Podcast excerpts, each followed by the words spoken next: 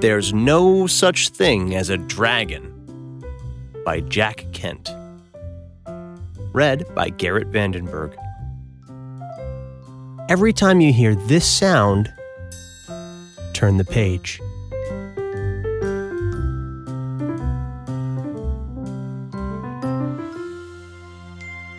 Billy Bixby was rather surprised when he woke up one morning and found a dragon in his room.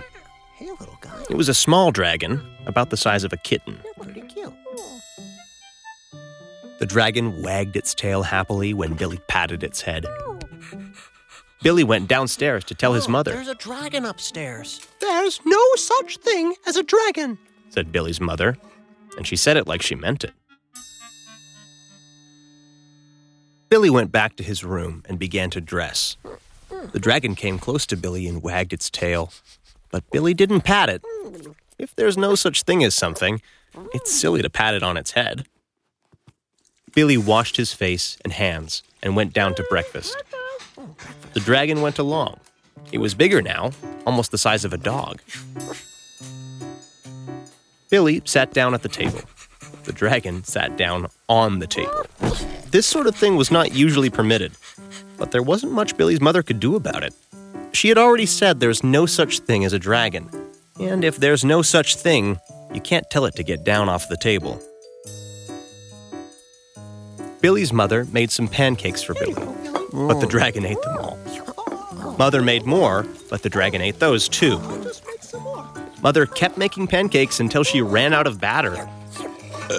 Billy only got one of them, but he said that was all he really wanted anyway. Billy went upstairs to brush his teeth. Mother started clearing the table. The dragon, who was quite as big as Mother by this time, made himself comfortable on the hall rug and went to sleep. By the time Billy came back downstairs, the dragon had grown so much he filled the hall. Billy had to go around by way of the living room to get where his mother was, I didn't know dragons grew so fast. said Billy, There's no such thing as a dragon. said Mother firmly. Cleaning the downstairs took Mother all morning, what with the dragon in the way, and having to climb in and out of windows to get from room to room. By noon, the dragon filled the house. Its head hung out the front door, its tail hung out the back door, and there wasn't a room in the house that didn't have some part of the dragon in it.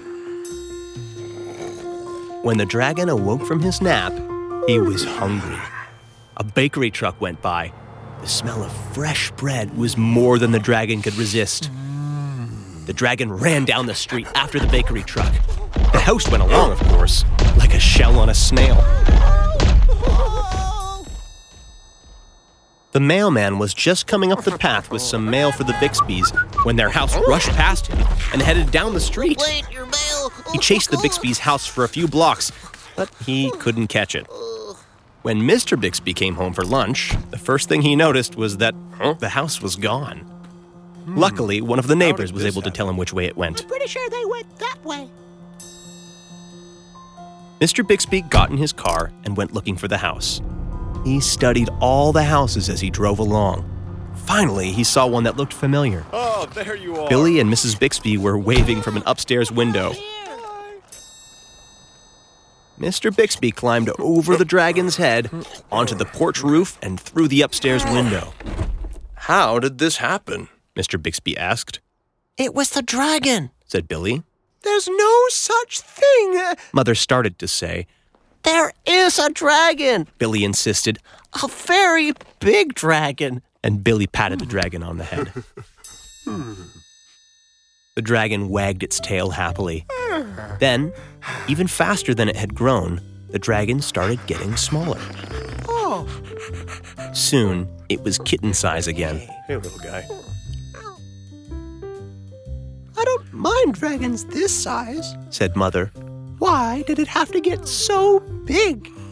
I'm not sure, said Billy. but I think it just wanted to be noticed. Hmm.